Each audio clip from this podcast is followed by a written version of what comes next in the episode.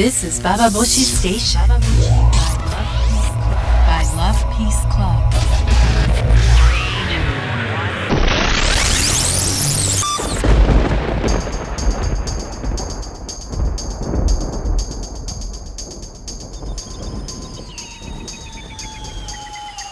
インターネットラジオパパ帽子北原みのりです。今日は仕事について話をしていきたいと思います。え先週私のコラムでも書いたんですけれども、まあ働き方って難しいよねっていうようなこと、やっぱり働いていると時々ふと立ち止まって考えてしまったり、まあしますよね。でもこれって意味考えてっても、もう生きるのってどうす、どういうことなのっていうぐらいに哲学的な話で答えは出ないんですけども、でも最近ね、あの同世代の友達と会うと、まあ今までいなかった種類の愚痴が出てくるようになりました。まあ今まではさ、上司とかさ、同僚の、もう困っちゃったよみたいなって時々ね、聞いたり、言ったりとかね、まあ私はいないんだけどもしてたけども、あの、まあ最近部下、年下の働く人に対しての、まあ、愚痴、これジェネレーションギャップなのか、ただ私たちが本当におばさんになってきたからなのかどうかわかんないんですけども、もう聞いてよ。最近さ、仕事頼んだらさ、あ、僕それ結構ですって言われたとか、お前の仕事なんだよっていうふうに、まあみんなでそう言いながら、あの、まあスッキリするというようなことを言っているわけなんですけれども、でも仕事、あの、どうなんですかね。まあ、20代の人、バーボシ聞いてくださってる方もいると思うんですけども、あの、自分の仕事ぶりってどうなのとか、30代の人から見たら今20代どう思うか、まあ、40代って、自分がでも、私ね、自分が20代の時って、本当に、あの、今から思うと、あの、ものすごい物知らずだったし、世間知らずだったし、何にも知らないでいろんな迷惑かけてたなっていうふうには思うんですけども、まあ、きっと私が、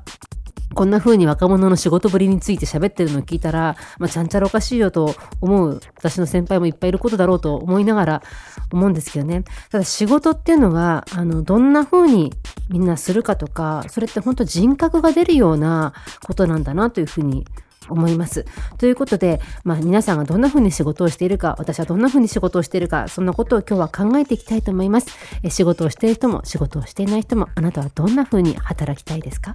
？Baba Boshi Munanisto Station.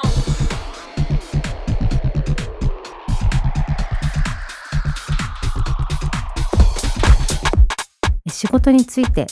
今週のコラムで書いていたのはあの、まあ、私の知人の話で彼女は40代後半で数年前に離婚をしてそれから知人の関係で仕事について今年収450万あると。それで、まあ、その、でも聞けばその会社は確かにひどくて、まあ、男らしい、いわゆる鍵かっこ付きの男らしい、まあ、嫌なことがいっぱい彼女にとってはね、ある会社なわけですよ。でも我慢できない、やめたいって言うのよ。私ね、今まで人に我慢を、なんて言うんだろう、我慢しなよとか、やっぱり言いたくないと思ってたし、女ならばなおのこと我慢なんかしちゃダメだよ、やりたいことやろうよっていうふうに思ってたはずなんですけども、私は初めて彼女に我慢しなよって言っちゃったんだよね。仕事に嫌なことつきものなんだから、我慢しなよって。そう。そういう言い方私はね、初めて自分、人にしてしまって、で、ちょっとその自分に驚いてるっていう感じのことを書いたんですよ。でもそれってやっぱり今まで仕事してきて、あの、仕事をするってことに対しての、まあその、幻想みたいなのなんかすごく持ってる人が多いんじゃないかなって思うことが、まあ、時々あり、それが先ほどのその仕事頼んだ時に、あ、僕それ結構ですとか、あ、僕それやったことないからやりたくないですとか、割と普通に返されたりとか、私の場合もですね、例えばメールのやり取りとかで、あの、いきなりもう、これで最後のメールですとか、なんかちょっと仕事のことで言うと、もう人格否定されたと思って、うわって攻撃的になってしまって、もうメールのやり取りはしませんみたいな、いきなり関係切られちゃうとか、仕事じゃんって思うんだけども、やっぱ仕事といってもほとんどが人間関係だから、その人間関係でちょっともうボタンが掛け違えてしまうと、途端にすごい感情的な仕事のやり取りになってしまうこととかあったりとか、あとはそうなりたくないがための、あの、なるべく関わろうとせずに人と、そういうことでどんどん、あの、まあ、機能しなくなったりとか、まあ、いろいろ本当難しいなと思うんですよ。でも、その、働くっていうことが、まあ、なんだろう、お金のためっていうふうに、だったらすごくシンプルだと思うんだけども、何のために働くかっていうふうに考えていくと、すごく難しいとこに入ってんちゃうんだなというふうに思ったりします。でも我慢って一体何なんだろうねとは思うんだよね。嫌な上司を我慢するかとか、なんかその通勤時間を我慢するかとか、まあいろんななんかことを我慢しながらみんな多分働いてるとは思うんですけれども、できる我慢、できない我慢あると思いますけども、皆さんのできる我慢、できない我慢は何ですか？で私はね、さっきの友達に思ったのは、その男のそのセクハラが多分苦しいとか、そセクハラが嫌だってことであれば、もうすごくちっちゃな会社って逃げ場ないじゃないですか。大きな会社でそのセクハラ対策部みたいなのがあって、その、まあ、男の昇進に関わるようなものがあったらいいけども、ワンマン社長のいる会社で、十何人ぐらいの会社で、で、セクハラ、社長がそのままセクハラ男だったら、もうどうしていいかわかんないし、そういう時にじゃあ何ができるかなってことは考えちゃいますよね。で、なんかただやめるっていうのは一つ逃げるっていうのは一つの選択だとは思うんだけども、その前になんかじゃあ私が外から圧力かけたらそこが変わるのかって言ったら、そういうとこだと彼女たちも余計悪くなるだけじゃない。そういうとこでじゃあどうするかっていうのを、やっぱ考える。そこに関しては力をどうやったら貸せるのかとか、どうやったら助けられるのかとか、お互いにね、そういうことは話して考えていきたいなとは思ったりしますけれども、そうでもみんながみんな大きな会社で働いてるわけじゃなくてその十数人ちっちゃな規模で働いてる女の人がいっぱいいてそういうちっちゃな規模のワンマン社長でややな目に遭ってる人もいっぱいいると思うんですよねそういう時の逃げ場っていうのはだ私ね、その我慢しなよって言いときながらも、それが良かったのかなってことは、すごく考えて、ぐちゃぐちゃぐちゃぐちゃと今も考えていることです。皆さんはどんな我慢をしていますか？それとも我慢をやめた口ですか？えぜひぜひあの、バーボシにメールください。メールは投稿するのボタンを押していただくと、私が直接読むメールに行きます。This is Baba Boshi Station. え仕事。もうほんとね、仕事って難しいと思うんですよ。人によって働き方違うし、あの、例えば時給でしかも仕事考えない人もいると思うし、仕事の内容と別に自分の人生は重なってなくてもいいやって思う人もいると思うんですけども、あの、今日私ね、実はネイルサロンに行ってきて、あの、ネイルをしてもらったんですよ。で、やってもらったのは24歳の、あの、かっこいい女子だったんですけども、で、彼女にどうしてネイル、ネイルの、ネイリストになったのって話聞いたら、16歳の時にどうしてもネイルやりたくて、で、あの、まあ、学校行っててもしょうがないやと思って高校中退して、ネイルサロンの学校に入って、で、自分でやってると。ですごくまあ、まあ私の友達から聞いて行ったとこなんですけど、すごく上手なんですよ、本当に。センスもいいし、あの、丁寧だし、で、右手を彼女に、左手別の人にやってもらったんですけど、最初の、何あの、ケアってやつはですね。でやっぱりね、あの、指への愛し方が、やっぱ手先から違うんだよね。本当にプロフェッショナルだなっていうかっこよさを私は彼女に感じて、まあ、根掘り葉掘りいろいろ聞いてたんですけど、そうすると彼女がね、こんな話をしてくれたんです。あの、彼女の、まあ、おばさん、まあ、親戚の女性が、あの、実はアメリカにずっと暮らしていて、一回も会ったことがないまま亡くなった方なんだけども、その人が、あの、まあ、シカゴですごく人気のネイリストだったと。で、日本人の、まあ、指先の器用さとか、そういうので、とてもとても評判だったってことを、まあ、死後聞いて、で、それは彼女がネイリストになってからも、最近聞いた話なんですって言ってたんだよ。で、会ったこともないあのおばさんだけども、でもそういうね、親戚にそんな人がいてやってたなんてびっくりしちゃったんですよねって話をしてくれたの。で、その話を聞きながら、まあ、やっぱなんか仕事にそうするとさ、彼女は運命的なものをやっぱ感じられてるんだよね。その自分のネイリスト、自分がやりたい仕事をつけて、で、しかもそれは、あの、何か、あの、神秘的に何かと繋がってるような気持ちになったりとか、まあ、まあ、遺伝って言い方してたけどね。でも、あ、そっかと思った。そういう仕事に運命を感じられるようなことって、きっとすごく、まあ、キラキラして見えたよね。やっぱ仕事のやり方とか。で、そうすると仕事の丁寧さとか、あの、楽しさみたいなのが、やっぱ自分の内側から盛り上がってくるじゃない。そういうのを見てとても幸せだな、幸せそうだなっていうふうに感じました。で、やっぱりあの、友達の話とか、まあいろんな仕事してる人の話聞いてて、やっぱり、やっぱ辛そうな人って、その仕事に、その情熱的なものを、まあなんだろう、感じろっていうのを感じることが正しいってわけではないけれども、あの、どっかでここは本当は自分の場所じゃないって思い続けながらやってて、で、でも実はそういう人の方が多いとは思うんですけれども、そう、そういうのってすごく、あの、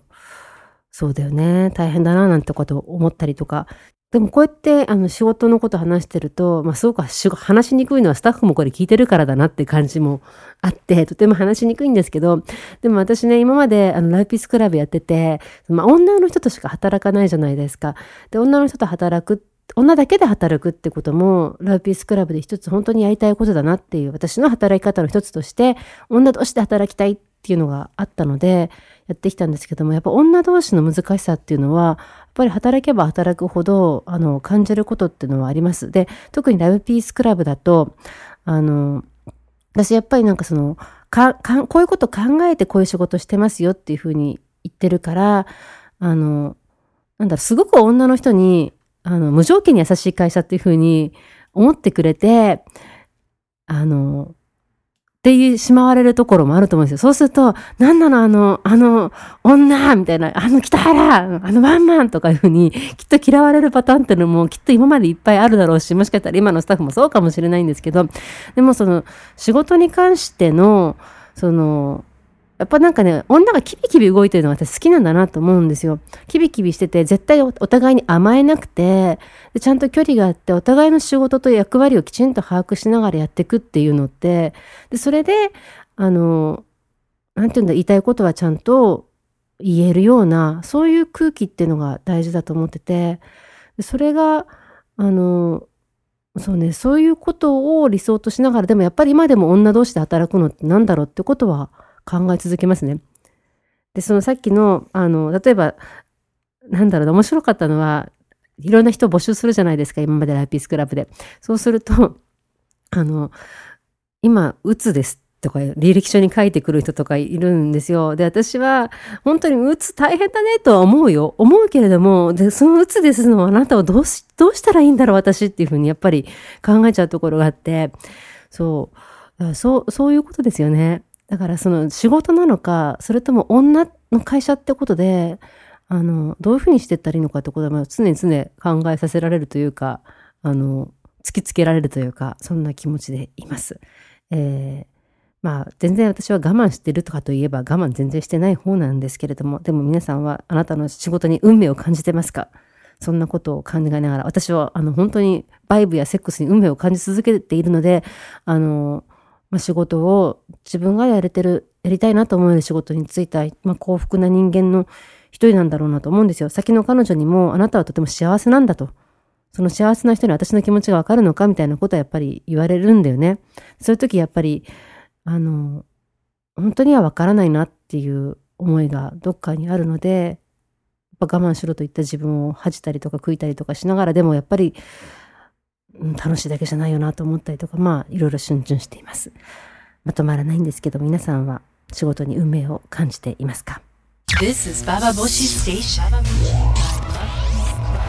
Love Peace Club.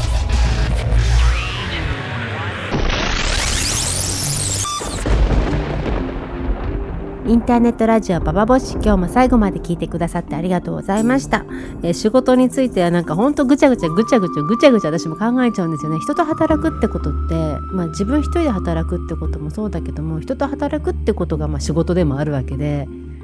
一人だけで働ける仕事ってないよね。あるのかな？もちろんさ物を書いてる時は一人だけどもそれを出す過程で、まあ、いろんな人と関わるわけじゃないですか。だよね。そうだよね。一人で働く仕事ってあんのかな？わかんないや。とにかくまあ人働くってことはもうすでに人と関わることで人と関わるってことはまあストレスの入り口であることも時々はあるのでそうしながらもなぜ働くのかとそしてその仕事はどうして自分がやってんのかとそんなことをねあの考えちゃいますね。まあでもあの人ってきっとあの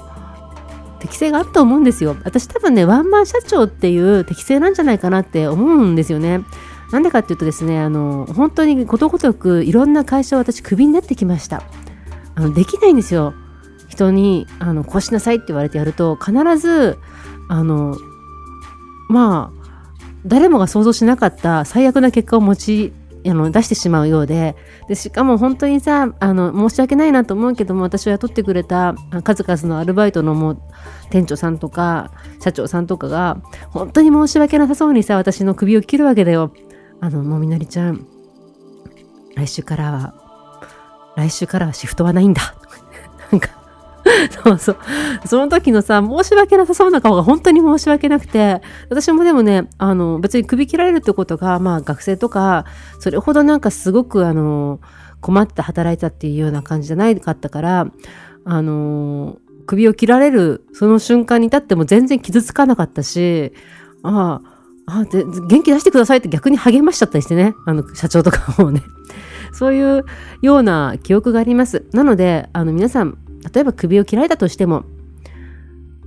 あなたの人格と全く関係ないし、きっとどっかに適職はあると思うんですよ。今の仕事があの我慢できない我慢をしてるとしたら、それはやめた方がいいと思うし、もしくはでもそこは戦わなきゃいけないとこだと思ったら、戦うべき相手を、ていうか、共に戦える人を見つけられたらいいなと思ったりします。そんな感じで、えー、今日もワンマン社長がお送りしました。インターネットラジオババボシ。最後まで聞いてくださってありがとうございました。北原みのりでした。